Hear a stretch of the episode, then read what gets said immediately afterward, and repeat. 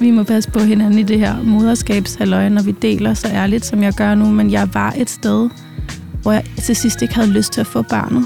Mm. Fordi jeg havde det så dårligt. Og at vi har en kultur, der hedder, du må ikke dele det her, før du er over en nakkefoldsscanning, så vi andre er sikre på, at vi ikke skal udholde din smerte, hvis det går galt. Velkommen til Momkind Podcast. I dag der skal vi tale om det, der hedder første trimester blues. Det er faktisk et regulært udtryk, men få kender egentlig til det. En del af os oplever det og overvældes og forskrækkes af det, når det sker. Det her program skal spejle dem, der er der lige nu, dem, der har været der, og forhåbentlig gribe dem, der måske kommer derhen, når det, der sker med kroppen, sindet, tankerne, følelserne i første trimester, forårsaget af hormoner, og altså bare den situation, man er i, gør, at man lige pludselig føler sig ængstelig, bekymret, måske har man næsten depressive tanker.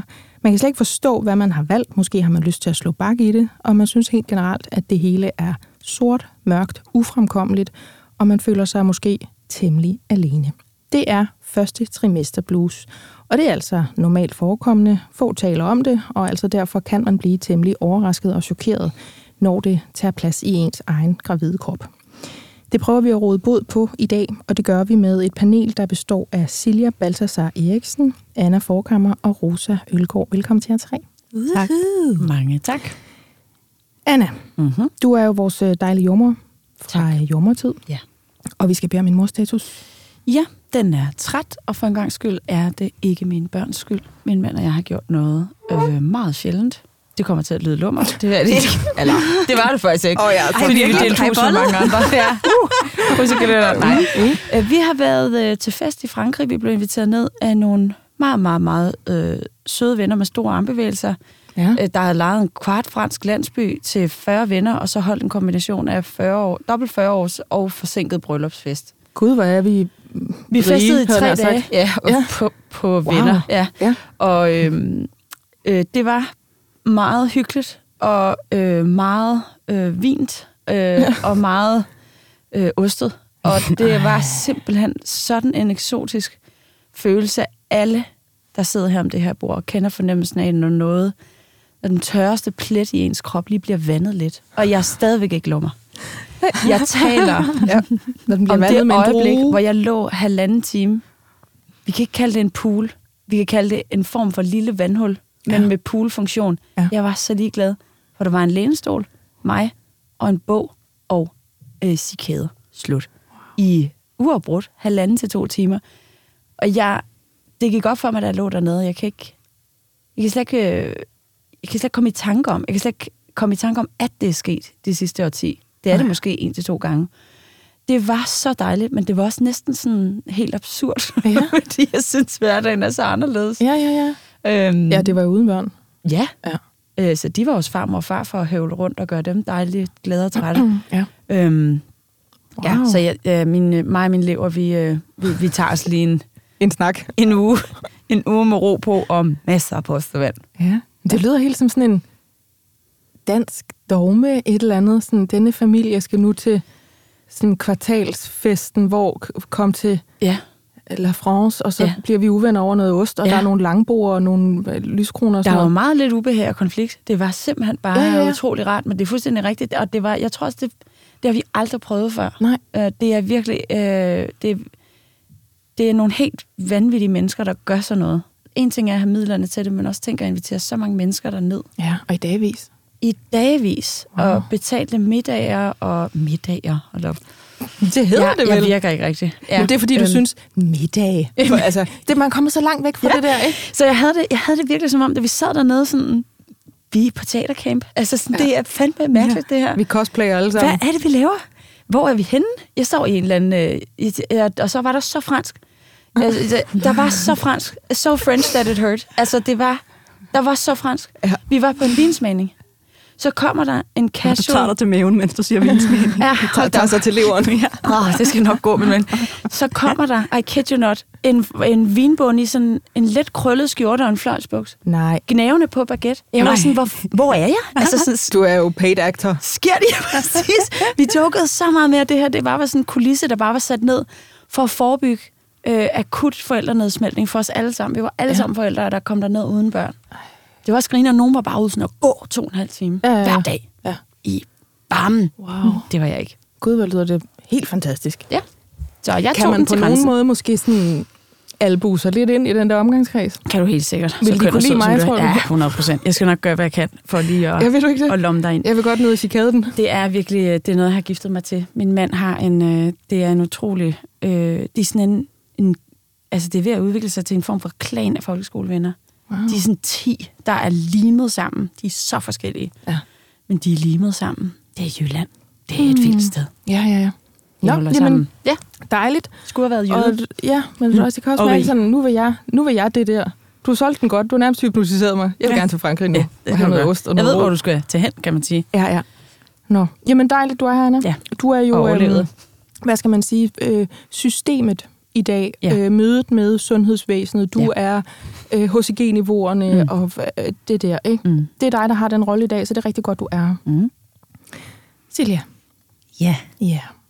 Du har en morstatus. Det. Jeg har en morstatus, ja. ja. Øhm, jamen, jeg har egentlig en, øh, en meget dejlig morstatus, synes jeg selv. Ikke på dit niveau, Anna. Men tak for det, Anna. Men ja, jeg, jeg, jeg har det faktisk øh, virkelig dejligt med mit barn for tiden. Mm-hmm.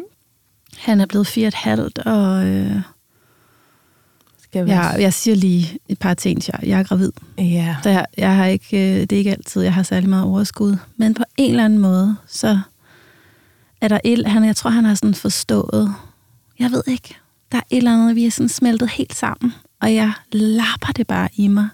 Han vil hele tiden kysse mig på panden, og han siger hele tiden mor, og så kalder jeg ham for Momo, og så giver vi hinanden små kælenavne, og jeg ved ikke, vi holder meget i hånden, og han skal hele tiden sidde beskyttet, og jeg er bare sådan, mm. jeg er så glad, for han har lige haft en meget lang periode, hvor han bare synes, jeg var så ulidelig. Så øh, jeg, og jeg er bare glad, når jeg ikke øh, er så træt, at jeg kommer til at væse. Ja. Så, så det, jeg, jeg er så glad for det her lige nu. Mm. Ja, det er min mors status. Den er bedre end min. Ja. Det vi skal i det her program, Silja, det er jo selvfølgelig at tale om den der første trimester blues. Mm. Øhm, og du er jo selvfølgelig med, fordi du har nogle oplevelser med det, da du var gravid med dit første barn. Mm. Og nu er du jo gravid igen. Øhm, og det skal vi også tale om. Men jeg vil spørge dig, hvordan du har det. Det tænker jeg også må være morstatus. Ja, hvordan lige nu. har du det? Øhm, det er godt, du spørger. Jeg, øh, jeg har det godt. Mm. jeg har det godt. Det er ret vildt. Jeg klør mig selv i nakken og kigger til siden og mm. lukker øjnene. Ah! Yeah. Det er så vildt. Jeg kan næsten ikke engang selv forstå det. Altså, jeg, øh, jeg er lige begyndt at have sådan... Øh, jeg har lige mærket sådan det første lille bitte musespark. Ja. Øhm, eller hvad jeg formoder af det. Og jeg, jeg, jeg er begyndt at glæde mig til at blive mor for anden gang. Øh, og den glæde giver mig bare virkelig tårer i øjnene. Og det, jeg, jeg, jeg er så taknemmelig for den glæde, at I ikke fatter det. Altså. Mm. Så jeg har det godt. Tak fordi du spurgte mig, Britt. Jamen, det skulle da bare mangle. Og nu ja. har jeg også lyst til at sige tillykke til dig, ikke? Mm. Ja. Dit ansigt siger, at nu må man sige tillykke til dig. Ja. ja. Det kommer vi også til at snakke om, hvorfor man ikke måtte det før. Men, det, øhm, det gør vi nemlig, ja. Men ja, ja tak, Marbrit. Det er så dejligt, du er her, Silje. Og vi har dig, og vi holder dig. Mm. Ikke? Mm. Rosa? Ja? Du er jo vores øh, faste psykolog. Ja. Ingen kunne være i tvivl. Jeg har det som om, du er med i halvdelen af vores programmer, hvis ikke flere. Men det er fordi, det er meget relevant tit at have nogen, der, der lige har nøglerne til maskinrummet, når ens egen var blevet væk. Ikke? Yes. Mor status? Mor til Eva, fire og et halvt. Mm-hmm. Øhm, jeg har haft en fornemmelse af, at jeg har skulle lave en øhm, softwareopdatering på min opfattelse af mit barn. Ja. Fordi at øhm, der er lige sket sådan en ændring i hendes børnehavestruktur. Hun, øh, de har sådan en deltids skovbørnehave. Hun skal i skoven hver tredje uge med nogle nye voksne. Og jeg har været helt vildt sådan ængstelig på hendes vegne. Hun har haft nogle rigtig dårlige børnehaveoplevelser i en gammel børnehave, så jeg har været sådan rendt rundt og øh, sådan, øh, faret lidt foran hende, mm. og forberedt hende alt muligt på, og nu er det jo at bygge relationer op til den der pædagog og alt det her. Ja. Og så starter hun i den der skovbørnehave med sådan en stor, fed fuckfinger til mig. Bare sådan, selvfølgelig gør det.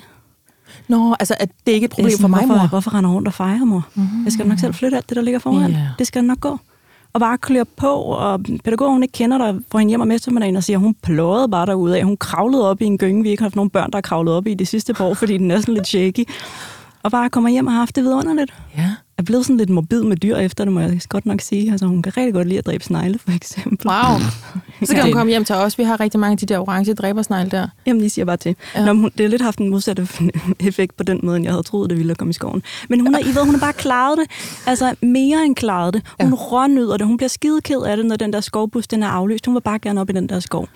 Og det har været sådan en revolutionerende ting i mit hoved, fordi jeg havde troet, at hun var sådan lidt sprød og ekstra sårbar. Mm. Og det er hun bare overhovedet ikke mere på den front. Så jeg har sådan virkelig et behov for at skulle lave en softwareopdatering op i mit hoved af, ja. hvordan hun fungerer. Ja. Og hvad hun kan klare. Og sådan det der, jeg plejer at sige i klinikken med, husk nu at vise dit barn tillid til, at hverken den, verden er tryg og varm, og du stoler på, at du nok skal behandle dit barn godt, og så kommer dit barn tilbage, når det tænker, at det har brug for dine favn. Og så skal du opfordre det til ja, at kravle ud, så du kan se nakken igen. Ikke? Ja. Den har jeg lige skulle minde mig selv lidt om igen, selvom hun er fire og et halvt og rimelig sej. Ja. Jeg sidder også og tænker, du må da næsten, både som mor og menneske, men også som farperson, tænke, good job on me. Gør du ikke det?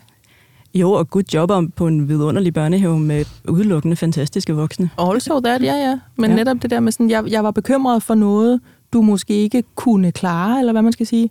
Jamen, jeg tror også, jeg har haft sådan lidt, mm, skam er et stort ord, men sådan lidt øve, at jeg lige fik vist hende, at det tænker jeg ikke, du kan. Mm. Ja altså, det er ikke jordens undergang, det er helt med på, men jeg, jeg, jeg der men tænker sådan, åh, jeg skal skulle lige sluge mine egne, og hvad er det, der er fra mig fra, fra en gammel børnehave, der ikke fungerede så godt, og alt det der, det skal jeg lige tage på mig selv, i stedet for at pålægge det på hende. Ja. Fordi hun viser mig noget andet i praksis. Hun kan rigtig meget nu. Ja, hun kan. Mm. Dejligt. Jamen, øh, så kan jeg jo så øh, rykke stemningen ned under bordpladen, fordi jeg har haft en rigtig shit morgen. Øhm, den der med to børn kede af det, for sent ud af døren. Mm. Øh, noget trafikprop, øh, mærkelig meget trafik på et tidspunkt, hvor der ikke plejer at være det. Altså jeg er jo i grunden vant til at køre til København, fordi det her, jeg arbejder uanset hvad næsten jeg laver, og jeg bor på landet, så jeg ved godt, hvornår jeg skal sætte mig ud øh, i min bil og tage afsted. Øh, og så har vi bare den der, sådan, det, det kender jeg jo godt det der med, når det har været en lortemorgen, eller den dårlige aflevering, eller sådan, man står og sidder lidt. Mm. Og det er både sådan, man sidder lidt over i sine børn, men også i sig selv, ikke? Og så havde man ikke brug for den der, beregner ny rute, beregner ny rute, beregner ny rute. Og så når man endelig er kommet derhen i Valby, hvor, Nå, jamen, okay, så må jeg ringe til jer og sige, at jeg er forsinket, så er der det der, øh, jeg vil sige polititab, det er det ikke, det der med, denne vej er jo så spærret fra nu og til øh, efter jul, fordi vi laver springvand. Eller så. så skal jeg hele vejen udenom igen. Mm. Så sådan helt, jeg kunne sådan mærke, hvordan jeg i ved, når sveden kan løbe mm. ned i mm. bukserne, så mærker man overgang fra, øhm, altså fra ryg til, til bomuldstrusekanten. Ikke? Den noget, jeg sidder og nede i min bil. Og sådan helt, øh, jeg kom ud derfra, fordi jeg kan meget godt lide at sådan komme roligt ind i det her studie, men jeg føler bare, at jeg lige har fået en tur i salatslyngen af trafikken og af live, live og sådan min egen planlægning og mine unger. Og ja, det er bare den der sådan morgen der, ikke? Som jo så mange af os står i altid, eller hver dag, eller tit i hvert fald. Ikke? Mm. Øh, jeg plejer at være ret god til at undgå den, for jeg synes ikke helt, jeg kan holde til det, men den fik jeg så med røvkrømmel og grydelåg i dag.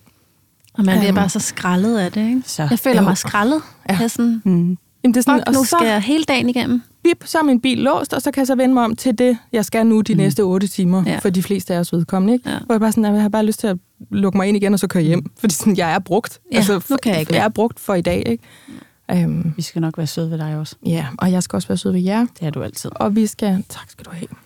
Madame. Ikke? Oui, oui. Jeg giver godt for mig, at jeg var så øh, optaget af min øh, vinrejse, kan vi kalde den. Ja, du ikke fik nævnt glemte at fortælle, at jeg har to børn. er det sådan systematisk for min hjerne, at lige har været glemt at ligge med pølen og overvejet, om jeg skulle... Jeg glemte dem overhovedet ikke. Du har jeg haft to øh, dagligt billeder af vilde katte i landsbyen, faktisk. Men så, så sig, nævn de tøser. Vera 10, Esther 6 år. Ja. Men du havde det så fransk, at du lige glemte. Og det var en vild oplevelse. Ja, men det må man også have lov til, ikke også? Jo. Ting kan sammen eksistere. Nu skal vi i gang med det her program, og det er der mange, der bliver glade for. Øh, det gør vi også selv, men også mange ude i headsettene, fordi det er noget, der er øhm, underfortalt. Og det gør vi noget ved nu. Det her det er Momkind Podcast. Jeg hedder Majbrit Maria Lundgaard.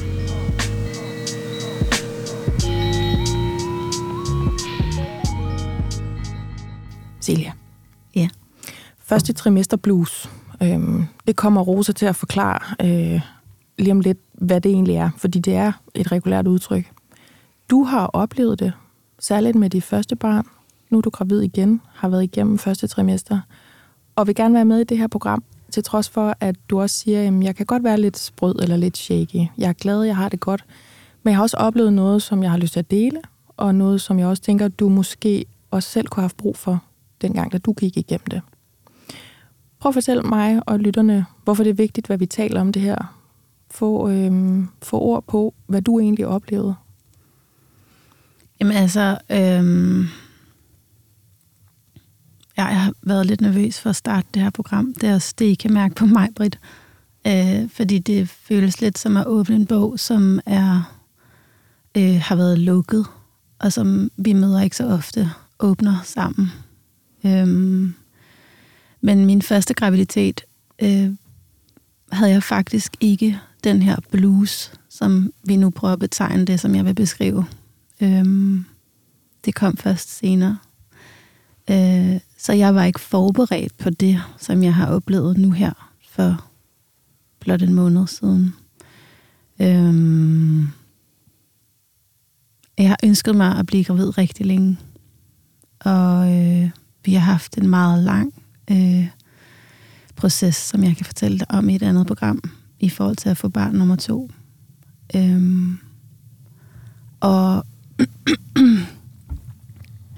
da jeg bliver gravid, er det sådan en underlig ting med, at stregerne ikke rigtig er der, og min mand vil ikke rigtig, du ved, det er, sådan, det er ikke den der sådan, jeg er gravid følelse, men øh, så det kommer så sådan lidt snigende. Men så bliver jeg faktisk virkelig glad, fordi vi har prøvet i noget tid. Og så har jeg to uger med eufori. Øh, og sådan helt... Øh, jeg fatter ikke, det skete. Jeg troede ikke, det ville ske. Hvor er vi heldige, hvor er jeg privilegeret og bare sådan mega glad. Og hvad sker der? Jeg kan bevæge mig, jeg er ikke syg, jeg har ikke kvalme. Hvad sker der? Måske jeg får den graviditet, der rent faktisk løfter mig. Hvad nu, hvis jeg slet ikke er den der kvinde, der har forfærdelige graviditeter? Og jeg var sådan helt på månen over, at jeg havde det godt. Og så skete der et eller andet med mit hormonniveau. Øh, jeg slynger lidt nogle, nogle sådan uger ud her, for jeg ved ikke rigtig, hvad der skete og hvornår, men... Det samler vi fagligt op på, ja, så det, du det. fortæller, hvad du øhm, kan huske og opleve. Ja, ja, men lige pludselig bliver jeg ramt af smerter i underlivet og en helt ekstrem tristesse, altså, mm. øhm, som nok måske trigges af de her smerter, som gør, at jeg ikke kan ligge. Altså, jeg er nødt til at ligge. Jeg kan ikke bevæge mig, og de varer i sådan noget 20 minutter og gør sindssygt ondt. Øhm. Og så de begynder så at gå væk efter nogle uger, men jeg tror, at det, der sker med mig der, det er sådan en, en nedsmeltning af mit sind, følte jeg. Altså sådan, jeg var slet ikke mig selv. Jeg følte, jeg sådan transformet ind i en kvinde, der ikke kunne... Øhm, jeg kunne ikke føle glæde. Jeg kunne ikke føle glæde ved noget som helst. Jeg kunne, ikke, jeg kunne kun føle angst, når jeg var sammen med mit barn, over hvad der ville ske med os. Jeg huskede, hvad jeg var igennem sidst, og ja, jeg må blive rørt, men... Mm. Altså, jeg var rædselslagen for, hvad jeg skulle udsætte min familie for, og hvad vi skulle man kan høre i et andet afsnit, hvordan min graviditet var sidst, så det går jeg ikke ind i. Men den var super hardcore. Øhm, og alt det kom lige pludselig bare sådan op af min rygsæk. Jeg vidste ikke, det lå der. Mm. Jeg har gået til noget psykolog efterfølgende. Altså, det kom bare sådan og bankede mig ned med 100 km i timen med, med angst. Og øhm, sådan nærmest tvang, tvangstanker omkring, hvad der ville ske med os, og hvor, hvor lidt jeg ville kunne være der for min søn Mogens. Øhm, jeg kan ligesom huske, hvor langt væk jeg var fra mig selv dengang, og hvor ude af stand jeg var til sådan at bibeholde mig selv. Så den angst lagde sig oven i hele det der hormonniveau, mm. jeg havde i det her første trimester, og sådan øhm, tog min forstand, faktisk. Ja. Jeg havde ikke noget rationale, og øh, hvad tænkte du om, at du pludselig fik det sådan? Altså blev du forskrækket, eller havde du nogen sådan øhm. tanker omkring det, eller hvad tænkte du, der var i gang med at ske, da den der, det der sorte slør nærmest ser jeg for mig, når du fortæller, som mm. bare daler ned over øjnene på det? Altså, jeg blev vred på mig selv over, at jeg ikke havde taget mig af mit fødselsforløb mere grundigt sidst. At jeg ikke havde taget den op dengang. Og det er jo ikke noget, man kan bruge til noget når man står og har det så dårligt, som jeg havde det. Øhm, men jeg vidste ikke... Øh, jeg tror, jeg tænkte, det var hormoner, og det var rart at bruge det ord, for så, sådan, så er det ikke mig, mm. der er syg oven i roen. Og det, der er vildt, og nu siger jeg noget, og jeg håber, I alle sammen vil passe på mig og forstå, at det er, øh, det er sårbart at sige, og jeg vil ikke have noget had. I skal virkelig vi må passe på hinanden i det her moderskabshalløj, når vi deler så ærligt, som jeg gør nu. Men jeg var et sted, hvor jeg til sidst ikke havde lyst til at få barnet. Mm. Fordi jeg havde det så dårligt. Jeg blev i tvivl, om jeg kunne. Jeg blev i tvivl, om jeg kunne holde til det. Jeg tænkte, jeg går direkte ind i en fødselsdepression. Bliver vi skilt? Hvad sker der med Mogens? Jeg har et barn, jeg skal passe på.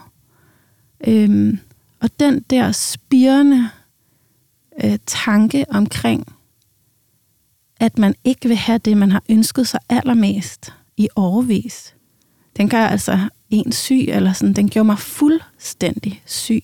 Ja. At bære på, på den tanke, at jeg sagde det ikke højt til nogen. Altså, øhm, jeg sagde det ikke engang højt til min kæreste. Og så en dag var der en virkelig vågen veninde, som har været igennem rigtig meget pis med børn og aborter og alt muligt, som fangede mig på det rigtige ben og var sådan, hvad sker der inde i dig? Går du simpelthen og overvejer en abort? Og jeg var sådan, nej, altså det gør jeg ikke. Men det bor i mig, at det findes. Mm. Jeg overvejer ikke en abort, men, det, men, men mine tanker, den, den dør er, er, er der. Der står bort på en dør, og den findes i mine tanker sådan. Og jeg lider. Det er frygteligt. Altså, du ved, det er så vildt at have været der mentalt. Øhm, og så snakkede hun mig igennem, hvad det vil sige at få en abort, og hvem jeg skulle ringe til, øh, og hvordan man får det. Og jeg var bare sådan, det skal jeg ikke. Altså. Mm. Øh, men jeg var stadig så bange, og så ude af den, og så var ikke mig selv. Altså, jeg tog ind til min kæreste, som kom ud fra sit arbejde, og så sad vi og snakkede om det, og så græd jeg bare og sagde, at jeg jeg vidste ikke, om jeg kunne klare det, og... Øhm, du sagde det for første gang til ham der, ja, faktisk, hvordan du Ja, havde og at jeg lige havde snakket med min veninde om det der, som havde ja. snakket mig igennem, og han var bare sådan, hvis det er det, du vil, så er det det, vi gør. Øhm, men jeg tror godt, vi kan klare det her. Du ved, du er bare bange. Jeg vil gerne have det barn. Øhm, han sagde ikke bare på noget tidspunkt. Men han greb mig totalt i det. Mm. Øhm, ja det er så vildt at sige det højt. Fordi at fordi det er så sårbart for os alle sammen at, mm. at få børn, og for mange er det rigtig svært. Og, og, og man elsker jo de børn mere end noget andet. Mm.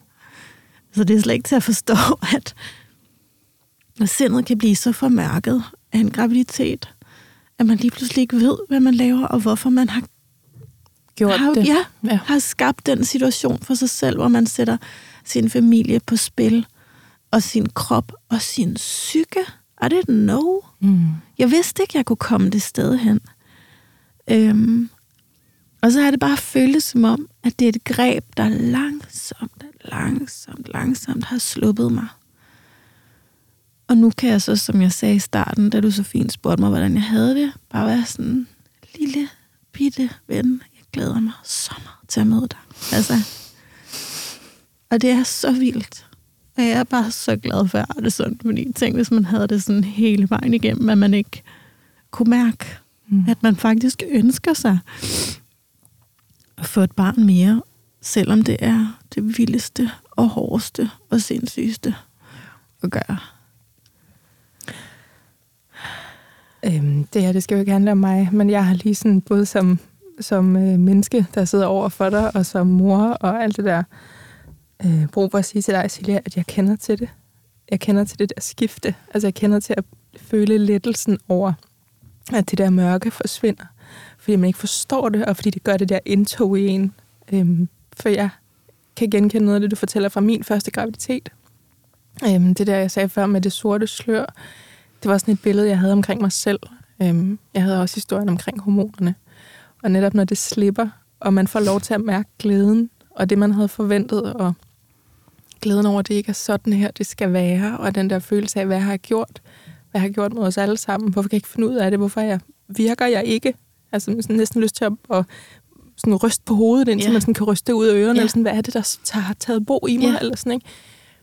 Den har bare lige brug for at spejle dig i, fordi når du sidder her i din fortælling, så sidder vi og nikker, og vi har headsettene på, og du er bare i det lige nu. Og så er det bare vigtigt for mig at lige kaste sådan en, en lille snor fra den gang, hvor jeg sad på kanten af min seng, og så næsten kunne altså, sætte et kryds i kalenderen. Også for at fortælle dig, at det er du ikke alene med. Og vi laver det her program, fordi det er du ikke alene med. Mm. Og du er så lidt alene, at her i studiet, hvor vi er fire kvinder, der er der en anden, der genkender det. Mm. Så det er så vigtigt, at du er her, og det er så badass, at du deler ud på den måde, for du rammer nogle kvinder lige nu, der står stille med en barnvogn rundt om søerne, eller hvor de nu står ude i haven, og har det ligesom vi to har det lige nu, mm-hmm. fordi du spejler. Øhm, ja. Og de føler sig set og hørt øh, i en fortælling, som man netop ikke deler med nogen som helst, fordi hvad er det her? Hvem fanden er jeg? Hvad sker der? Jamen, det er jo jeg tror, jeg har været overrasket over i forhold til, hvor meget jeg egentlig deler, både med venner og familie, hvor lidt jeg har delt. Det siger noget om, altså, de af jer, der følger mig på Instagram, eller har hørt mig før i den her podcast, kan måske ikke genkende til, at jeg ikke er sådan en, der sidder fitter med følelserne. Mm-hmm. Øhm, men du har men været jeg har væk. Ikke, jeg har ikke delt. Mm-hmm. Altså, øhm, og det siger noget om, hvor skamfuldt det er og hvor skrækindjagende det er at have den følelse, at man ikke er sig selv, og man ikke ved, om man magter opgaven. Øhm, og at det et glansbillede af graviditet stadig er det herskende, og at vi stadig håber, at vi kan være de her stærke, gravide kvinder, uden smerter, der kan danse og bolle og gå lange ture og spise frisk frugt og sådan, mm. du ved, det... Vi har en sød lille hemmelighed. Ja. Tingen. Ja, du skriver ja. næsten andet. Men ja, ja, ikke? Og, og, og, og, og, nu bringer jeg det på banen, mig, men den, den, man også bliver mødt med, altså det allerførste møde, jeg havde med min mor, var, at hun begyndte at græde, øh, da jeg fortalte hende, at jeg var gravid. Øh, og det blev jeg glad for, for der havde det okay, det var lige starten. Mm. Så gik der lidt tid, og jeg begyndte at få det dårligt, og så havde hun sådan en, hvor hun kom over til os, og så rørte hun ved min mave, og var sådan, åh, åh, du ved, tog ud efter min mave. Og jeg kunne bare sådan, det er min mor, og jeg var bare sådan, kom væk, altså gå væk fra mig. Bare sådan, du ved, det sagde jeg ikke, mm. for det gør man ikke, mm. vel? Nej. Men det er den der ild, som bare er sådan, jeg har det af helvedes til. Altså, jeg kan ikke, du skal ikke forhærlige mit øh, rum. Det er mig, jeg bygger et barn du aner ikke, hvordan jeg har det.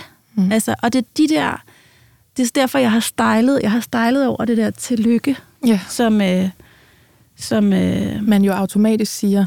Som rigtig mange automatisk siger, jeg godt forstå, hvorfor. Mm. For det er pisse svært at få børn i dag.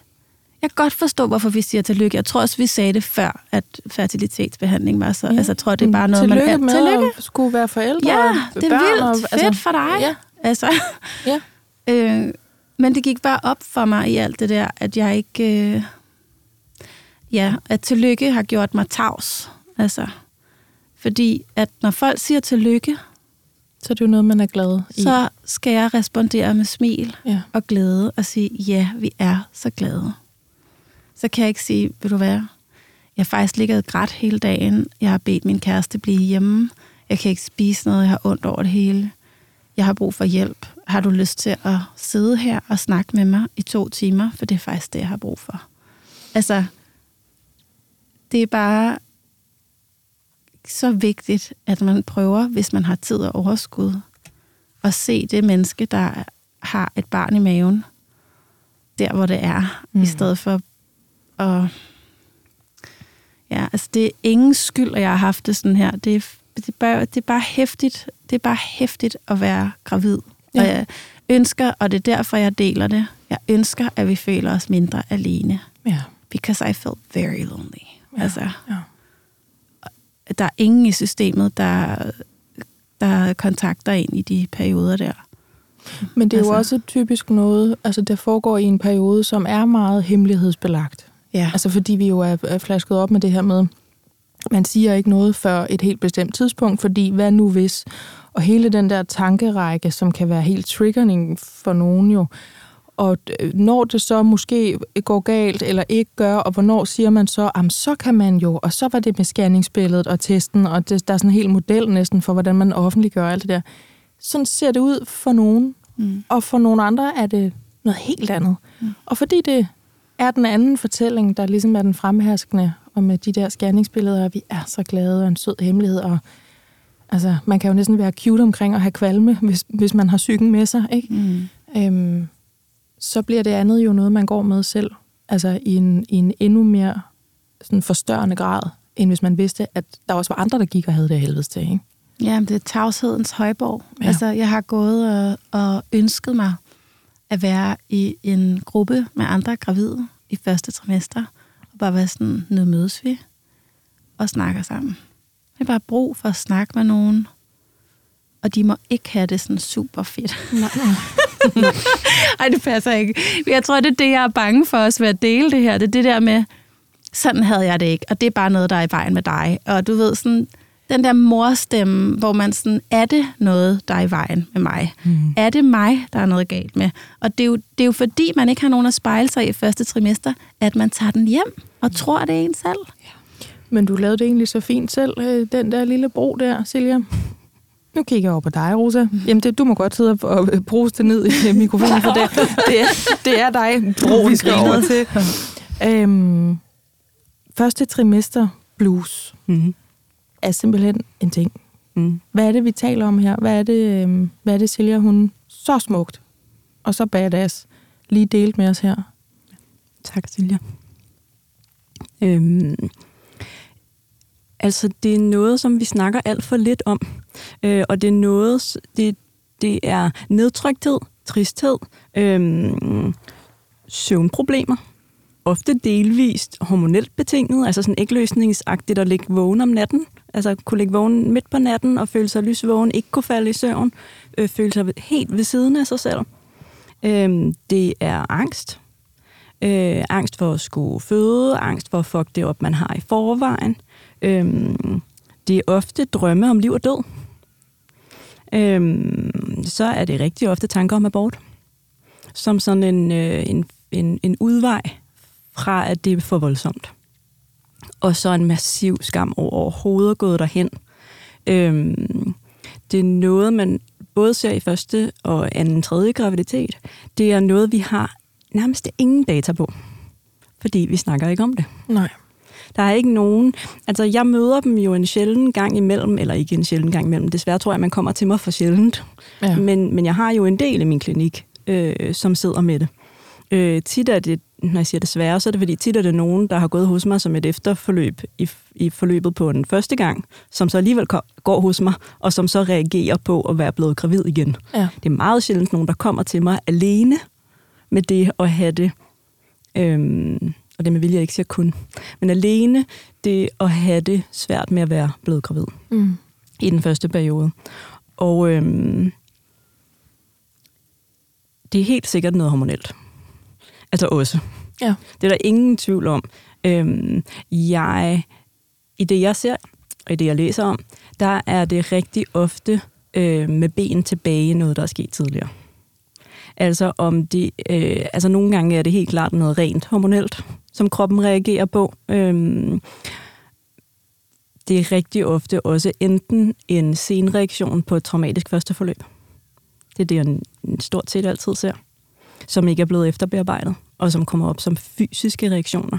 Jeg ser det som fysiske reaktioner især på to ting. Jeg ser det som fysiske reaktioner på smerter, ligamentsmerter, i den region, som er voldsommere og kraftigere end menstruationssmerter, som minder kroppen om at have født.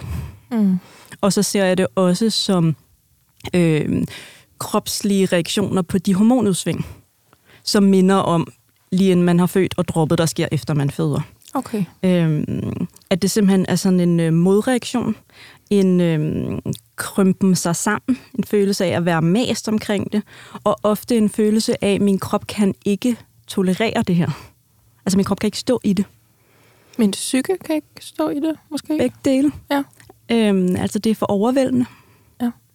Øh, og jeg sagde, det var to ting. Jeg ser jo også nogle gange, at det bliver reaktioner på noget, man har med fra sin barndom. Altså noget helt dybdelæggende relationer til egne forældre, der måske har været meget voldsomme. Jeg ser det rigtig tit i relation til overgreb. Og det er som sådan en lille disclaimer af, hvis man reagerer på det her. Der er nogle ting, der kan komme frem, når man bliver gravid, og der er også nogle ting, der kan komme frem igen, selvom man egentlig synes, man har bearbejdet det rimelig solidt og står ret tungt på det. Mm. Øhm, men at det er de to tråde tilbage. Og så ser jeg jo bare, hvor stor konsekvenser det får på, at det her får lov til at udvikle sig negativt i, at vi ikke snakker om det og at vi har en kultur, der hedder, du må ikke dele det her, før du er over en nakkefoldsscanning, så vi andre er sikre på, at vi ikke skal udholde din smerte, hvis det går galt. Jamen, det, tak, Rosa, fordi jeg sad før og tænkte, åh, skal vi åbne den der nu? Og så tænkte jeg, jeg hvordan... Jeg kan ikke sige det her uden at åbne den, og Nej. det er så, i min bog er det ja. så makabert. Ja. Altså, det er så makabert, at vi siger, okay, du er gravid. Fysisk set kan vi se, du er gravid men vi kan ikke snakke om det. Nej. Vi kan ikke udholde din positive eller negative følelse omkring det at være gravid, før vi er sikre på, at det ikke går til grunden, og du ikke skal miste, og du ikke skal blive sådan en lidt ulidelig kvinde. Mm. Og se på, som vi ikke kan rumme, som vi ikke har plads til at have, eller sprog for i vores samfund. Men jeg tænker også, den, den, det der er helt med på, hvad det handler om, fordi der er nemlig noget med at udholde og høre andre menneskers smerte. Ikke? Mm. Øhm, men der er vel også noget med det der med at skulle skrave den hjem til sig selv igen. Altså hvis man har fortalt og råbt ud over byens tage, det er der mm. jo nogen, der gør, mm. det sekund, der er to streger, så kan det være en ret voldsom følelsesmæssig opgave at skulle gå ud og sige, nej, ikke alligevel. Ja, men ved du, hvad jeg ser ofte? Mm. Jeg ser, det helt vildt rart at kunne blive holdt af det, og man ikke behøver at sige så meget, og folk godt forstår det. At det ikke var? Ja. ja. Og at mange flere har en fornemmelse af at blive holdt og passet på, uden så mange ord, hvis det sker. Ja. Øhm, en, en end det modsatte. Ja. Der, jeg ser, det selvfølgelig sker det andet også, men jeg ser det meget ofte, at folk er glade for at have sagt det, så man ikke skal forklare det forfra. Jamen, det er nemlig også det, jeg tænker, fordi hvis man så har brug for at blive holdt, yes. så skal man helt tilbage yes. til ABC, ikke? Yes. og sige, det var fordi, det var faktisk sådan her. Yes. Øhm, jeg var nødt til at sige det ret tidligt, fordi jeg øh, ørler igennem graviditeter. Øhm, så det var helt tydeligt på mig, at der var noget. Så jeg var nødt til at sige det, og jeg kan huske folks blik på mig, at folk blev sådan lidt ukomfortable. Mm og sagde sådan, altså selvom vi var hen i sådan noget 9, 10, 11, altså det var rimelig sikkert, der var hjerteblink, der var alt muligt med Eva, ikke? og mm. man mhm. kunne men jeg kunne bare fornemme folks ubehag, når jeg delte det. Og, og nogen ville så sige sådan, om det er meget tidligt, var. Mm. Altså en, ikke, og ikke sådan en ren til lykker. Nej. Og jeg var sådan i min, altså jeg er jo gravid. Og jeg delte det, hvorfor skal jeg... fjerdedel inden. Hvorfor, Men hvorfor, du, kunne jo, du kunne jo også være bekymret. Eller altså, ja. Præcis, som, jeg, som om jeg fik serveret sådan en bekymrethed, eller mm. en, øhm, det, det vil vi, det, altså sådan, jeg fik sådan en fornemmelse af, det ville vi da egentlig ikke have vidst. Men det er jo også hele den snak, som vi har nu, og som jo selvfølgelig, selvfølgelig er en del af det her med, altså helt generelt at være i første trimester, så man kan sige, at vi andre bliver først lukket ind i andre menneskers graviditeter, når de er i det andet. Mm. Altså mm. for de fleste mm. stadigvæk, mm. uanset om det så beror på det ene eller andet, som mm. vi lige talte om. Ikke? Men jo netop også hele den snak her, man kan høre, hvor meget benzin der er i den. Vi sidder alle sammen og nikker, så vi næsten slår panden ned i mikrofonen. det er jo det også det, der gør, at man så kan gå i det der vakuum, og ja. kan få de følelser, og få skam Præcis. over følelser, og skam over skam over følelser. Altså, så bliver det bare det der monster der, ikke? Yes, og det kæmpe store ord, jeg havde skrevet lige præcis den forbindelse, det er forbundethed. Fordi vi bliver frakoblet fra verden. Vi bliver frakoblet fra at kunne være dem udenpå, som vi også er inde i, i den første lange periode. Og det er noget, der er så stressende for vores krop, hvis vi ikke kan have integritet med os i at kunne ja, være det udenpå, som vi føler ja. indeni. Jeg kan vide, men og, jeg skal lade som om, jeg ikke er. Præcis. Ja. Og den der dybe fornemmelse af forbundethed og hænge sammen med sine mennesker, hænge sammen med verden, den fratages man, når ja. man ikke kan være det udenpå. Og det er jo både i, i, øh, i systemet, mm. og det er også rigtig meget i ens netværk og i ens familie, når man bliver mødt med de der forbehold, eller man slet ikke siger det så får man ikke mulighed for at blive set og blive hørt. Og det er jo derfor, vi laver det her afsnit. Mm. Eller folk kan reagere med, ej, tillykke. Ja. Mm. Uden opfølgning. Vil du have te? Yes. Mm. yes. Mm. Ikke noget med, hvordan har du det? Nej. Mm. Og hvordan går det så? Ja. ja. Mm. Denne episode af Momkind Podcast er sponsoreret af Legoland. Og jeg har jo nævnt det før, men et besøg i Legoland er altså for hele familien, store som små. Og gennem sæsonen i år kan du give den gas som en ægte ninja til Lego Ninjago Event fra den 18. maj til den 23. juni. Du kan føle gyset, når mystiske monstre holder Danmarks mest uhyggelige monsterfest i Legoland. Til Halloween, det er fra den 3. oktober til den 3. november. Eller du kan mærke julemagien med funklende julelys, sjove juleaktiviteter og et særligt drøs Lego julemagi fra den 29. november til den 31. december. Og tænker du nu, der er jo alt for meget at opleve på bare en dag, så er der råd for det.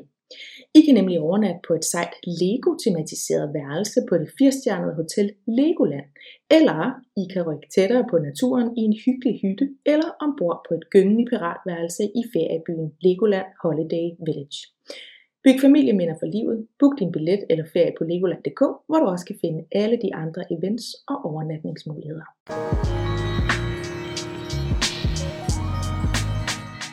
Silja, jeg har øh, lyst til, at du lige skal komme tilbage på den her, inden vi lægger den over til, nu sagde Rosa det lige selv, systemet, fordi systemet er jo repræsenteret i dag ved Anna, som er vores jordmor. En meget, meget dejlig repræsentant øh, for systemet. We love you. Men uh, Silja, du skal lige have lov til at, øhm, at knytte et par ord til det, du hørte Rosa sige her. Jamen, det føles vildt. Det føles vildt at høre dig snakke, Rosa, fordi ja, altså, det der med ikke at føle sig forbundet, det tror jeg er noget af det mest sådan, øh, jeg var lyst til at bruge et meget voldsomt ord som sådan dræbende på en eller anden måde, mm. fordi man det avler ensomhed og fortvivlelse og øh, ja, jeg fortryder virkelig, at jeg ikke ringede ind til riget og var sådan her, hej, fister løgsovser, jeg har det rigtig dårligt. Altså, mm. er der nogen, der kan hjælpe mig? Fordi jeg, jeg er allerede blevet registreret som sårbar af min læge, og jeg har brug for hjælp nu. Ja. Altså, det der med, at man altid føler, at man skal klare den for, inden for egen fire vægge, eller med sin mand, eller altså bare sådan al respekt til min kæreste og sådan noget, men det er virkelig kvinder, jeg har brug for at snakke med i den, som kan spejle mig. Altså, jeg har brug for nogen, der ligesom du lige har gjort, og du lige har gjort mig, Britt, nogen, der siger, jeg havde det også sådan. Og altså, ja. Det er bare, jeg holder det bare tæt på mit hjerte, det der med at føle sig... Og også, I fatter ikke, hvor meget jeg havde lyst til at dele på min Instagram, at jeg var gravid, og bare spytte ud ja. i æderen. Men jeg gjorde det ikke, fordi jeg er bange for folks reaktioner, og jeg har oplevet nul had nogensinde på min profil. Men vi er nødt til at kigge ind af os og være sådan, hvordan reagerer vi? Hvad ser vi ud i verden, folk reagerer? Hvordan skriver vi til hinanden på nettet?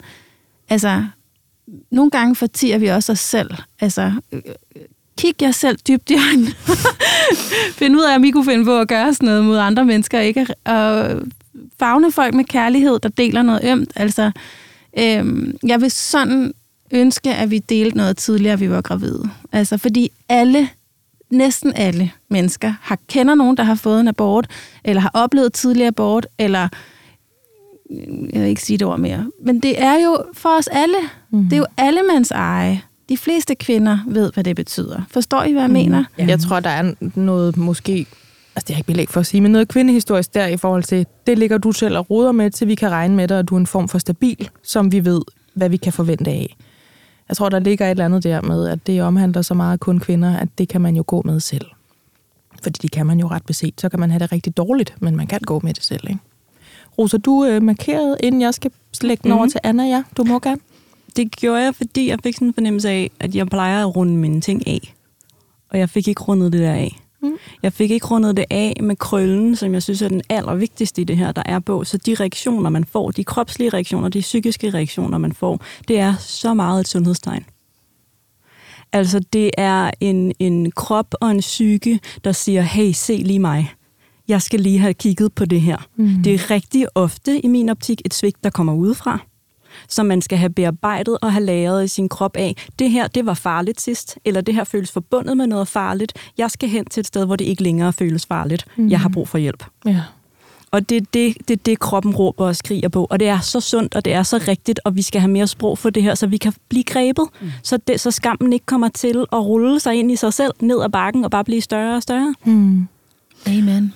For mig var det sådan, som jeg i hvert fald selv tænker, det formentlig en reaktion på, at jeg havde jo haft en graviditet tidligere, som desværre sad et forkert sted. Øhm, og det kan i princippet være ganske udramatisk. Selvfølgelig bliver man ked af det, når man finder ud af, at det fører ikke til et barn, men det kan være, hvad det er, for nogen i hvert fald. Det er jo også den oplevede følelse af det. Jeg blev desværre bare rigtig syg, øhm, og på den der måde, hvor det tog rigtig lang tid, og jeg var rigtig meget på sygehuset, og det endte også med at være farligt for mig, og hvor jeg blev akut indlagt, og det var ikke så sjovt. Det var faktisk rigtig dramatisk, og vi var alle sammen meget forskrækket og meget bange. Så når du siger det der, så kan jeg jo godt regne ud, øhm, at det blandet med en god kop hormoner formentlig har gjort noget for mig. Øh, til gengæld så har jeg kun baseret på, hvordan vi sidder og taler om det nu, en fornemmelse af, at mit var relativt hurtigt overstået. Jeg tror, jeg brugte to års tid på at have det sådan der, mm. hvor jeg virkelig synes, jeg var mørk indeni. Øhm, og så var det fuldstændig som om det der slør, det bare blev løftet af mit hoved. Altså, jeg ved ikke, om man næsten har kunne måle et eller andet hormonniveau, der bare skiftede fra den ene dag til den anden. Ikke? Men jeg vil godt lige høre, bare lige fra dig, Silja, inden at, at Anna, som vi stadig anerkender af i studiet, hvor lang tid synes du, du havde det sådan her? Altså den her mm, blues her i anden omgang. Som altså du spørgsmålet er, hvor lang tid det varede, og hvor lang tid jeg synes, det varede. Ja, prøv at komme med et bud på begge dele. Mig, ja. ja. Øh, jeg tror, at jeg har haft det sådan godt og vel to måneder. Ja. Wow. Det er jo egentlig også utrolig lang tid, hvis det er man lige sindssygt lang tid.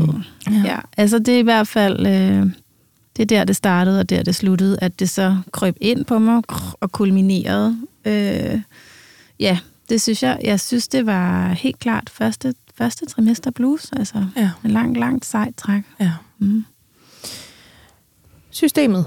Hello. Anna, mm. du har også lavet øh, virkelig altså 12-tals noter øh, på din sædel, og det var med firkanter og med pil ned og med runde ringe og i masse, er så flittige alle sammen her i studiet.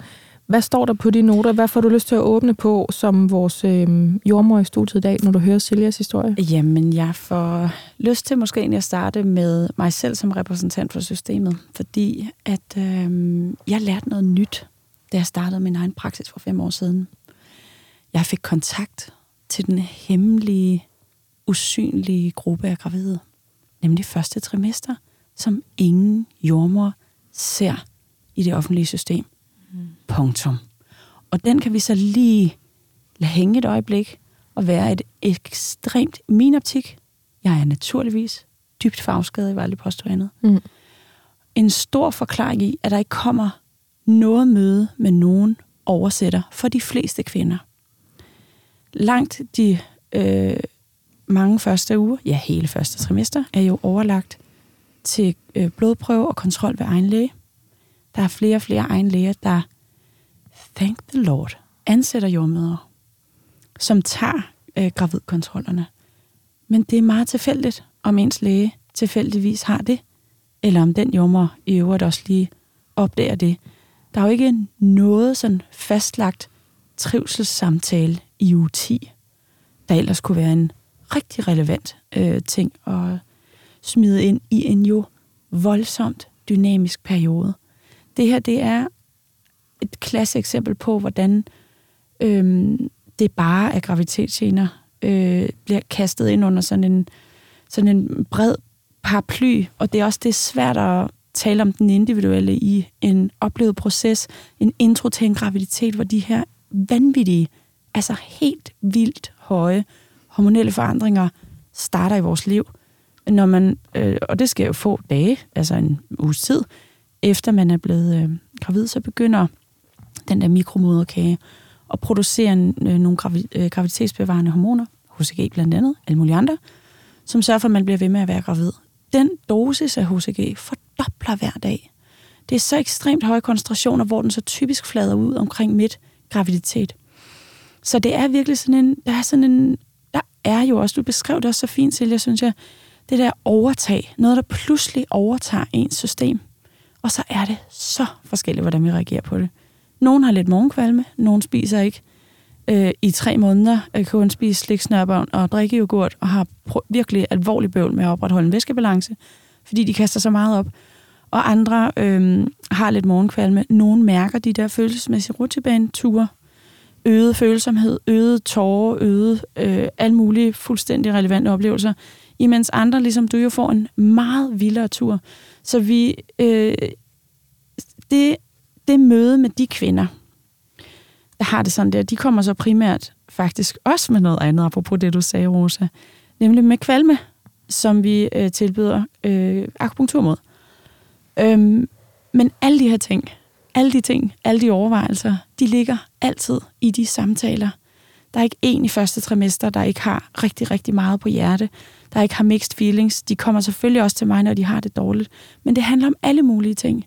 Øhm, tvivl, fuldstændig uundgåeligt, det er nok den største identitetsmæssige omvæltning, som vi endda booker, eller gør overlagt.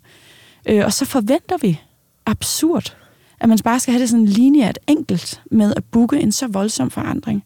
Øh, jeg oplever kvinder som så ansvarlige, så seje, så reflekterede og så tabre. Øh, men der må virkelig også være en grænse for, hvad man skal rode rundt med alene. Så det var chokerende for mig på en eller anden måde at opleve, hvordan jeg som repræsentant for systemet jo havde totalt blind plet for alt inden u 16. Det er et så fundamentalt, så afgørende kapitel, der kaster så lange tråde ind. Øh, vi ved, at en ud af fire øh, graviditeter ikke øh, bliver ved med at udvikle sig og går til grunden. Vi ved, at en ud af fire har ukomplicerede blødninger i første trimester. Vi ved, at sådan noget on-off lidt menstruationsagt i muren er normalt. Hvis man lige koger det sammen til en lille markiterning, så lyder det svært stressende og svært ubehageligt. Konstant mærken efter, går det nu? Vi ved, hvor mange, der har øh, været gravide før og mistet. Øhm, når de sidder i min stoler og er blevet gravide, det er bævende hænder og ængstelse øh, i så høje niveauer, som jeg oplever. Øhm, og at man så har alle de der gener oveni. At man både har det fysisk elendigt, øh, og så samtidig øh, er så vanvittigt træt. Øh, og en psyke, der måske bliver mørk? Ja, og af rigtig mange forskellige komponenter. Det kan være meget forskellige ting, hvad der skubber ind ud over grænsen. Jeg har også selv haft det fantastisk dårligt, især i første hal- halvandet trimester, kalder jeg det. Mm. øh, og min mand, han sagde så sødt, tror jeg, anden gang, han sagde, jeg tror, jeg tror måske, jeg havde klaret 7-10 dage med det der, så jeg sprunget ud for en bus. Og mm. det uh, siger noget om, hvor meget rigtig mange gravide holder ud. Øhm, og det er i skyggerne. Mm. Og ja, det er virkelig... Øhm, Men det er de triste, usynlige skygger, der går rundt ja. i verden, og ingen ved, at man er gravid, og man går bare rundt og Ja, jeg kan godt forstå, at folk siger tillykke. Det, jeg kan godt forstå, at folk øh, sådan øh, går ud fra det glædelige. Det er det, de ofte sikkert også selvfølgelig kommer af deres egen association. Men der mangler jo også et sprog. Der mangler en opdragelse i, hvordan vi omgås kvinder, der er tidligere gravid, fuldstændig som der gør med, ja, okay, bare gravid. mm. og tiden efter. Altså, vi mangler nogle gange jo virkelig redskaber også til at tale om de her svære perioder. Øh, det er jo øh, også en altså, skam er et kæmpe tema, synes jeg, og den der skam forstærkes jo kun af andres forventninger, og kun af forkerthedsfølelse over ikke at være glad. De tør, altså dem, der kaster op, jeg havde en i forgårs, hvor sådan, jeg kaster op 10 gange dagligt, cirka. Hvis jeg kan holde det på det, så er det fint. Og, øhm, og vi snakker og snakker, og hun er sådan, jeg er nødt til at sige til dig, at jeg ikke er glad. Og så siger jeg bare, det kan jeg øh, virkelig godt forstå. Ja. Øh, ja, men øh, mine forældre, de har svært ved at forstå, at jeg ikke er glad. Jeg er bare, ja, men jeg kan virkelig godt forstå det. Øh, og det kommer. Du skal være tålmodig. Men et hver normalt menneske, apropos det, du sagde, når noget tager over, som er så ubehageligt, og så frygtindgydende, det er helt fornuftig menneskelig reaktion. Tænk hvis bare var sådan, det er lige meget. Øh, en helt fornuftig reaktion at ville beskytte sig mod det kaos og mørke. Øh, men det er også bare, når du siger det der, så det skuer jo ørerne. De fleste mennesker, der kaster op 10 gange ja. om dagen, er sgu da ikke glade. Nej, det er det, jeg siger. Du vil jo være en lille bitte smule ægte gakkelak, hvis du bare ja. øh, var sådan, men vi hygger os men rigtig det, nok, mig og toilettet. Er det bare den der fortælling om, jamen, du skal være så glad, når du kigger i krystalkuglen, for hvorfor du kaster op, at det faktisk næsten bliver lidt ligegyldigt, eller det ikke er noget, du bliver ked af det over, eller ja. du ikke bliver mørk over det. Er det det, Rosa? Ja, altså, jeg, jeg, jeg googlede lige lidt omkring det her, fandt et ellers rigtig fint blogindlæg, men, men som ligesom sluttede af med sådan, og så var der en, der sagde til mig, at jeg var jo øh, lykkelig med hovedet i toilettet. Ja, det altså, findes ikke. Som den måde, og I can tell you first hand, det mm. findes overhovedet ikke. Og vi har jo en begrænset mængde overskud, ikke? Mm. Vi har en kande, når den bliver tømt af gener, der er så massive, eller tanker eller mm. følelser, der er så massive i den anden ende, så er det klart, at der går noget fra en sådan længsel fremadrettet. Og tankerne om fremtiden, det, der kan man jo ikke gå hen, for der er jo ikke noget at gå hen med. Og at man kan godt have det så frygteligt, fysisk, psykisk, altså alt det der, og så samtidig ville blive ved. Ja. Mm. Til trods for, at man pludselig har en dør med en anden overskrift over, som man måske selv er forskrækket over. Og man må det, også gerne gå ind ad døren og undersøge døren, der hedder, ja. er, jeg, er det ikke nu? Skal jeg ikke det her nu? Mm. Den vil jeg mm. gerne sådan sige som ikke en, øhm, en, en dør, man ikke må snakke om, eller som ikke behøver at være en falsk dør. Mm. Det må gerne være en rigtig ægte dør, som du, hvis du får de tanker og de gentagende, så synes jeg virkelig, du skal snakke med nogen om dem, fordi de kan være helt valide. Det hjalp mig at snakke om det. Ja. Det er sådan plaster, der bliver revet af. Ja, sådan en overtryk, sådan, Det er jo en tavshed, som mm. lige pludselig ja. bliver til ord. Mm. Og så kunne jeg faktisk mærke, at det skulle jeg ikke. Mm. Men jeg kunne også godt mærke, at det stadig fyldte noget. Ja. Det forsvandt ikke, fordi jeg snakkede om det. Mm.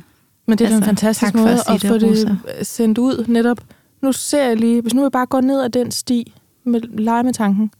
Nej, det var da, altså, så bliver det pludselig en anden tur hjem. Men det altså, vil, og det vil jo være udvejen. Ja. Altså prøv at høre, det, vil jo, det, det er jo så naturligt, at hjernen og kroppen går derhen, når det er det, der ville fikse, hvordan man har det.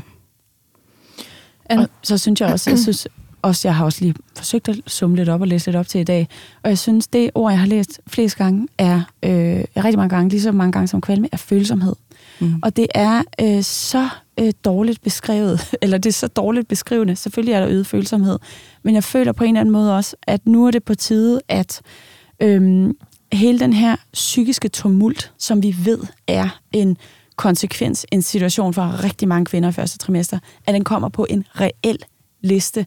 At øh, first, altså first part ja, det er ikke bare kvalme og første trimester blues skal på, den skal bare på listen, bonk. Ja, ja. Øh, over fuldstændig reelle, fuldstændig normalt forekommende øh, et bivirkning ved den voldsomme hormonelle øh, tumult, der tonser igennem en kvindekrop, når hun bygger en hel person. Ja, for det er jo i forvejen ikke nødvendigvis alt på den liste, man kan tjekke af. Nej, nej, det er jo ikke alle, der har halsbrand nej. lige der. Nej, præcis. Men det er nej. alle, der har en eller anden form ja. for modstridende følelser ja. omkring at være blevet gravid.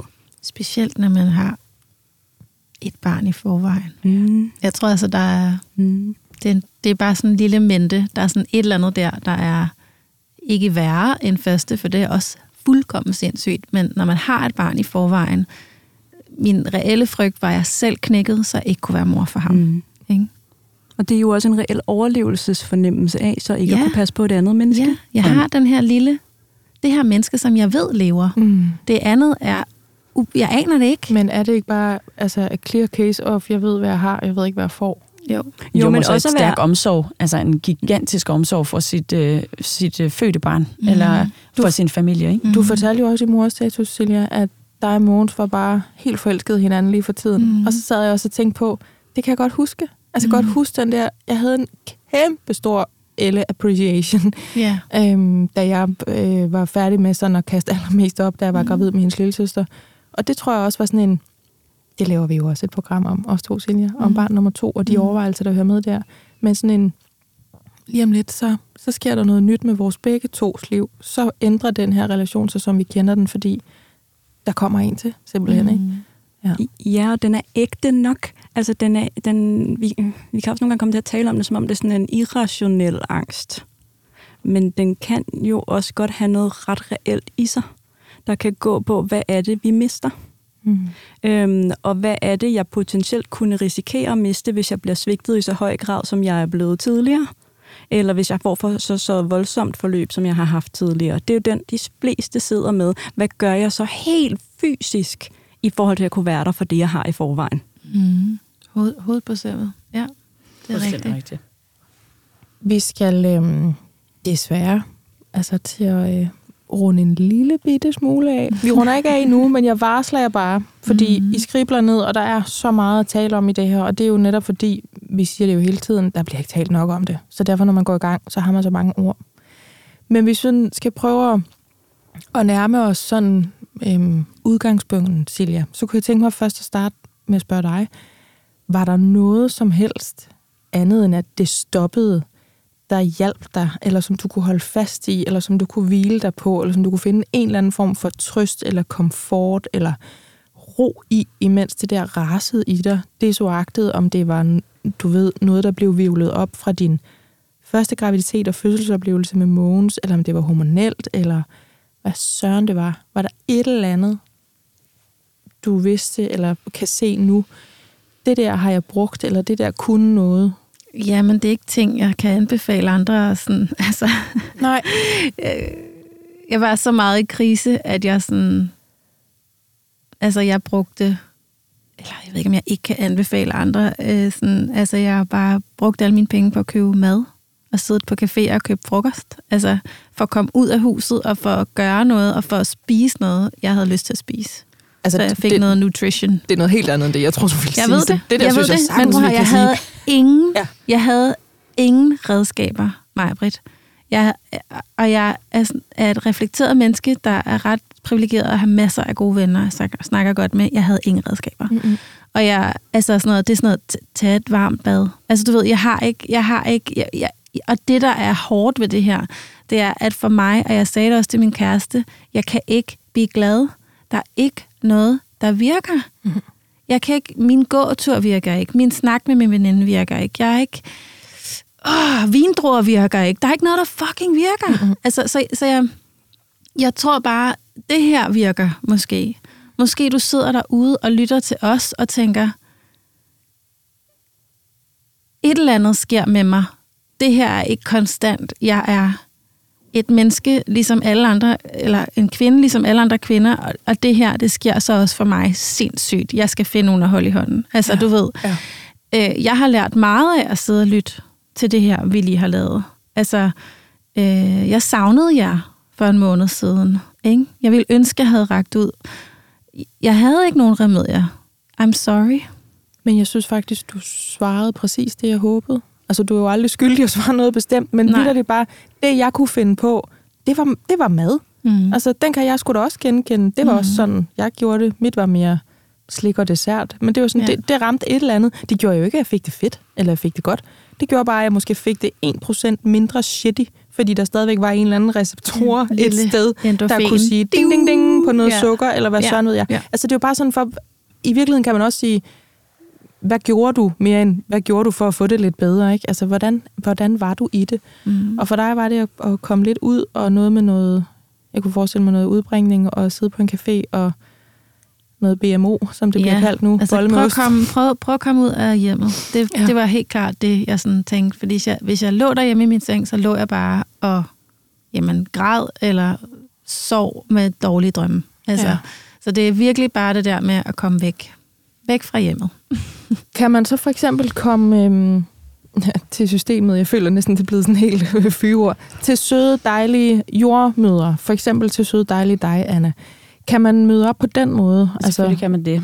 det er, men problemet er jo med sådan nogen som mig, at man selv skal tage kontakt til mig. Ja. Øh, så derfor er jeg ked af, at der ikke er et system, øh, hvor at man øh, netop ved gatekeeperen, egen læge, eller jordmoren ved egen læge. Hov, der er et sårbart red flag. Hende ved vi, hende skal vi lige ringe til. Det kunne være en telefonopringning. Et opkald. Et, et opkald. opkald i yes. uge 10, der simpelthen bare lige stikker en finger i jorden og siger, vi ved, eller du udtalte måske også, mm. at øh, du synes, det er svært at være, at være gravid i første trimester. Nu ringer vi lige og følger op. Sådan en lille ting, tror jeg, vil betyde ekstremt meget. Jeg har opdaget dig, jeg har set dig, vi har i øvrigt lavet et lille rødt flag. Det er jo så gravid, der vender, og det er også det, der er så vildt. Jamen langt de fleste får det jo mere roligt og stabilt, når de øh, er ude af første trimester. Så er det jo allerede bagved så er man jo allerede igennem det. Så er man jo ikke hjulpet. Så er man jo retrospekt mm. samtalene. Mm. Øh, så det der med at, at, at få et system, fordi det, det, der er problemet med os, det er, at øh, folk jo selv skal tage initiativ med at komme hen til sådan en som mig. Mm. Eller ned til en tidlig scanning og snakke med øh, Scanne Marianne, eller hvad det er, ikke? Scanne Marianne. Mm. Hvad kunne ja. hun ellers blive kaldt? Ja, ja. ja. Øhm, ja. Rosa, måske kunne man også tale med sådan en som dig? Jeg har skrevet det samme i mine noter, som Anna lige har sagt. Mm. Det var også der skulle have fundet dig, Silja. Mm. Ja, men jeg, jeg vil så gerne findes, men vi gemmer os jo.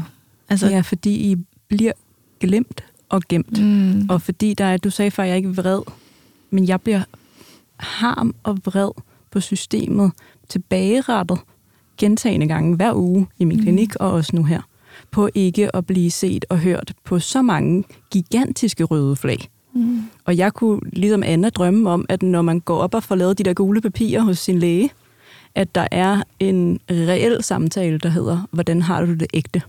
Jeg ved, det kan gå i flere veje. Og nu mm. sagde jeg før, at der er ingen, der bare har kun gode følelser. Det er der jo heldigvis. Det blev lidt sort-hvidt sagt. Det er der jo heldigvis nogen, der har.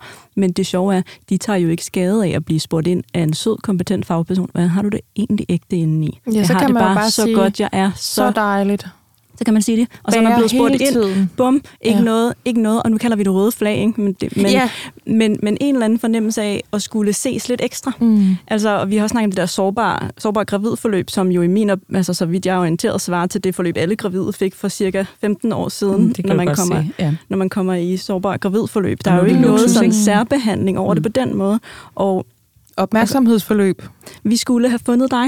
Det, mm. det, det er nødt til at være en systemopgave eller en kulturel opgave for os, som vi er nødt til at mande os lidt mere op til at, at dække, og til reelt at spørge ind, og til at kunne rumme, hvordan har, altså når man spørger en ny gravid, som fortæller det sprødt og sårbart, og så kunne rumme, hvis svaret ikke er, jeg er bare så happy, mm. jeg er bare så taknemmelig.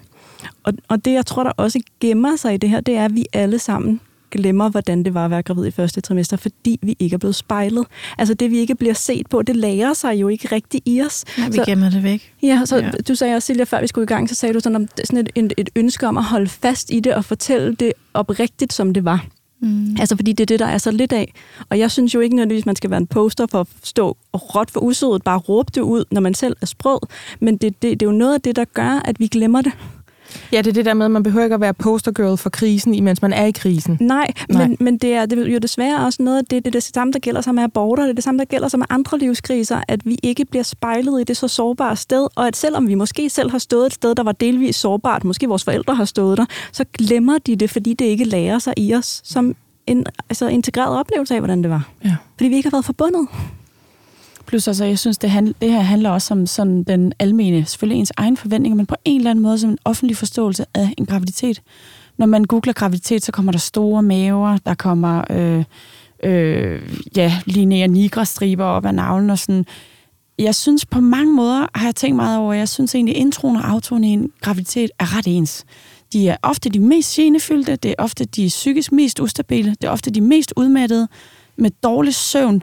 Der er sådan en eller anden øh, totalt lighed med at være på vej ind i øh, hormonelt cirkus, og så på vej ud. Forskellen er bare, at der er øh, ingen øh, tjek, besøg, ingen telefonnummer, ikke noget, her kan du bare ringe døgnet rundt, det er der i slutningen af graviditeten. Er du bekymret for det? Der er forklaringer af det, der er billeder af folk, der ligner en overalt. Øh, der er ingen heller offentlig fremstilling på en eller anden måde. Jeg var inde sådan og trævle de store sygehuse i Danmarks øhm, sådan, øh, hvilke tekster de skrev. Og det er forsvindende lidt, der står om første trimester. Jeg tror, det er Region Midt. De havde faktisk nogle rigtig gode artikler om, hvordan det er almindeligt at have det. Øh, men man behøver jo ikke nødvendigvis at rejse helt til Region Vidunderlig Midt øh, for at blive mødt. Så jeg tror også, der mangler også en forståelse og en anerkendelse af, at man er forskelligartet, men mindst lige så gravid, lige så tonsegravid i u 10, som man er i u 30. Øh, og den er man nødt til simpelthen at, fra systemets side øh, at gøre noget ved. Mm. Udopstegn. Mm. Og den kunne jeg mærke, den ramte lige mig, den der. Fordi jeg, jeg fik godt nok mange gange at vide, at jeg var jo nærmest ikke gravid i, ja. mit, i mit forløb. Med, Gjorde du det? Ja, fordi at jeg, jeg blev fuldt ret tæt på grund af mit første ret øh, ubehagelige oh, forløb der, ikke? Og jeg kan huske, at ja, vi kalder jo jer øh, 10 minutters gravide og alt sådan noget. Hvor jeg sådan tænkte, altså, jeg kunne ikke sætte ord på det på det tidspunkt, men det gjorde ondt på mig. Du sidder helt og ryster Men det gør jo altså, at man ikke får en forbindelse. Man tør jo ikke selv få en forbindelse, eller tage de mm. ting, man oplever seriøst. Mm. Det er jo bare sådan, og så venter vi 12 uger. Godt, jeg lukker i. Ja. Altså, mm. sådan, det er jo en, man går jo ikke ind i det. Hvis, for, hvis der ikke er nogen invitation til at sige, Nå, hvordan oplever du det, og hvordan kan vi gøre med det, hvad kan hjælpe dig med det? Det er jo så enkelt. Gravide er jo ikke, de er jo ikke fantaster. De ved jo godt, at, at det er normalt at have det svært. De vil bare gerne have nogen, der hæpper på sidelinjen, øh, og nusser dem på ryggen på de rigtige tidspunkter. Ej, mm. måske ikke nus, men Nej, mental nus på men ryggen. det er jo det der Rør med... mig ikke. Man kan, Rør mig ikke. Nej, du skal godt have nogen, der lader dem være på de rigtige tidspunkter. ja, sorry. Æ, Rosa, du får lov at sige noget, øhm, som er sådan... Vi plejer gerne at sige det der med, hvis du kan høre sådan, genkende sådan, så skal du gøre sådan her. Mm-hmm. Det er sådan en faglig bagkant, du godt kan lide at have, og jeg elsker, at vi har den med, så du får lige mm. lov igen. Altså, øhm, når man googler først, graviditeter der i første trimester det hele taget, så er der jo sådan en anbefaling på, hvad du ikke må. Altså, du må ikke spise en god gorgonzola. Du må skal huske det her. Du skal tage det der skide folsyre, folinsyre. Mm. Øh, du, skal, du skal gøre alle de der ting, som er sådan meget kropslige. Og det er der sådan en helt minutiøs øh, mikroanbefaling på. Der er sgu da ikke nogen, der skriver, her er øh, nogle råd til, hvordan du kan passe godt på dig selv. De burde da være fuldt, altså stå øverst op i det. Her er, hvad du kan gøre. Her er, hvem du kan snakke med. Her er, hvad du skal vide, er fuldstændig normalt. De der sådan aktive anbefalinger på, hvordan det også er. Det er kun helt den der ængstelse i, åh, det må jeg ikke, det må jeg ikke, det må jeg heller ikke. Gorgonzola, gorgonzola, gorgonzola. Ja, ja ikke tænk på gorgonzola. Og så er der den der tunge her i, som er, hvornår skal man søge hjælp? Ja. Og der er, øh, jeg har skrevet længde og dybde. Det er heller ikke for at blive sjovt, men... altså, vi kom sådan lidt, lidt hyggeagtigt ind i det her program, der egentlig har nogle ret sådan, solide bundnoter. Yes. Lad os bare sådan Jamen, de hygge os ud Det er jo så også. de mest solide eller tung, tung, tunge bundnoter, så det er derfor, jeg tror, jeg får et behov for at lave ja, lidt sjov ja, omkring det. Ja. Men der, der er noget af det, som går på længden, som er, hvor længe var de her reaktioner ved. Og det, jeg plejer at sige, det er, hvis de varer over 14 dage. Ja. Og, og hvis der så ikke er nogen bevægelse i det, så skal man søge hjælp. Øh, og så der, var der tyngden på det, som også går på, hvis du har gentagende tanker om den abort. Hvis du har, gen, hvis du har tanker om, ikke har lyst til at være her selv.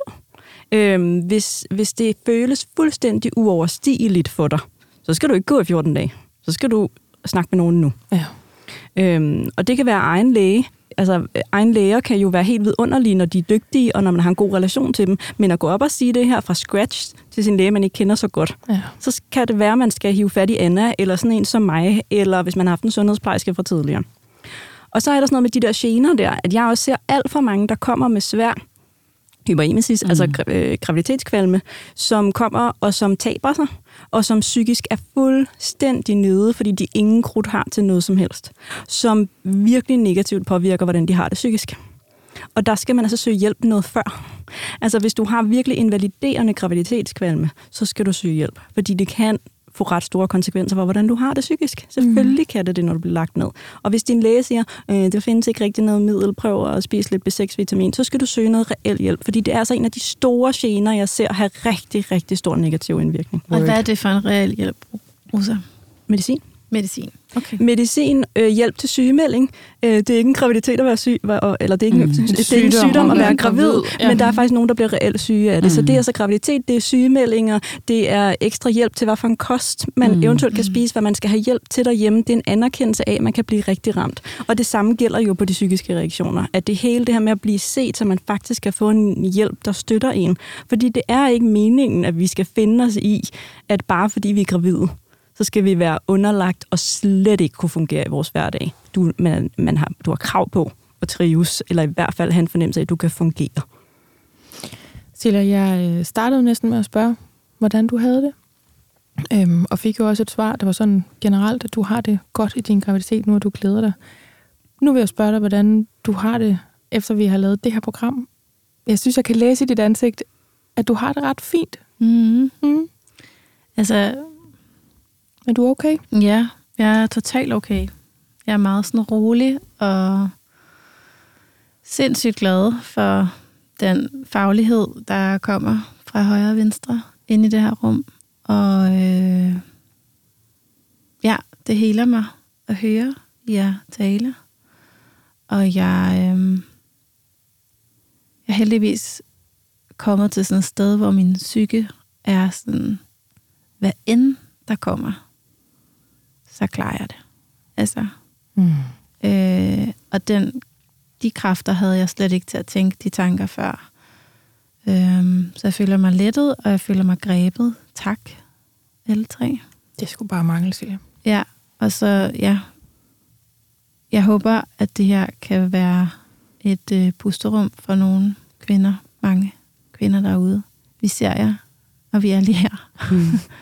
i båden sammen med jer. Ja. Uh, det her, det, det gør godt. Det kommer til at gøre godt. Mm. Det ved jeg. Og jeg, ja, man kunne selv have brugt sådan et program, ikke? Jo. Nu har vi lavet det. Også fire. Inden vi øh, afpræsenterer og siger tak for i dag, øhm, så kommer der lige sådan en lille værtsdisclaimer. Når man har hørt det her program og tænker, nej, hvor har det helet mig, som du sagde, Silja. Man må meget gerne øh, skrive til os øh, involverede her i dag, at det var et dejligt program, eller tak, eller hvor var det godt, eller hvad man har lyst til af den slags. Men man er ikke så velkommen til at skrive, øh, særligt til Silja, med sine egne forløb, som ikke er gået godt, eller som ikke er rar at læse om, eller som man har brug for at få behandlet, fordi det hverken kan eller skal Silja øh, løfte. Det kan man gå til en fagperson med, for eksempel. Ja, der sidder for eksempel to her og peger på hinanden. Så kan man, kan man vælge en af dem. Det er for lige at lave sådan en lille... Øhm, jeg forstår mekanismen, det gør vi alle sammen, fordi mm. vi er mennesker, der gerne vil spejles og ses og høres. Øhm, husk at vurdere på, hvor den slags bliver doseret, og til hvem. Er det et menneske, der kan løfte den opgave og høre på din historie lige nu? Øhm, som jo kan være reelt nok, men øhm, overvej, hvor tingene bliver lagt. Og i den her omgang, der bliver det i hvert fald ikke hos øh, Silja. Og så kan jeg også sige, at øh, hvis der er noget ved det her program, der har givet anledning til, at man tænker, ej, de skulle også have snakket om det her, eller giv de har rullet over i et nyt program, der handlede om sådan og sådan, så kan man faktisk skrive det netop til podcast Der er man altså meget velkommen. Og øhm, så er jeg jo nødt til at sige tak for det til jer tre dejlige damer. Og det var altså Silja Baltasar Eriksen, Anna Forkammer, vores øh, faste jordmor fra Jordmortid, og Rosa Ølgaard, vores faste huspsykolog. Tusind tak, fordi I var med i dag. Og mig, Britt. Jubi! Jubi! Jubi! Selv tak. Tak. Tak, fordi jeg kom. tak, fordi I kunne komme. Fedt. Det her, det var MomKind Podcast. Jeg hedder Majbrit Maria Lundgaard.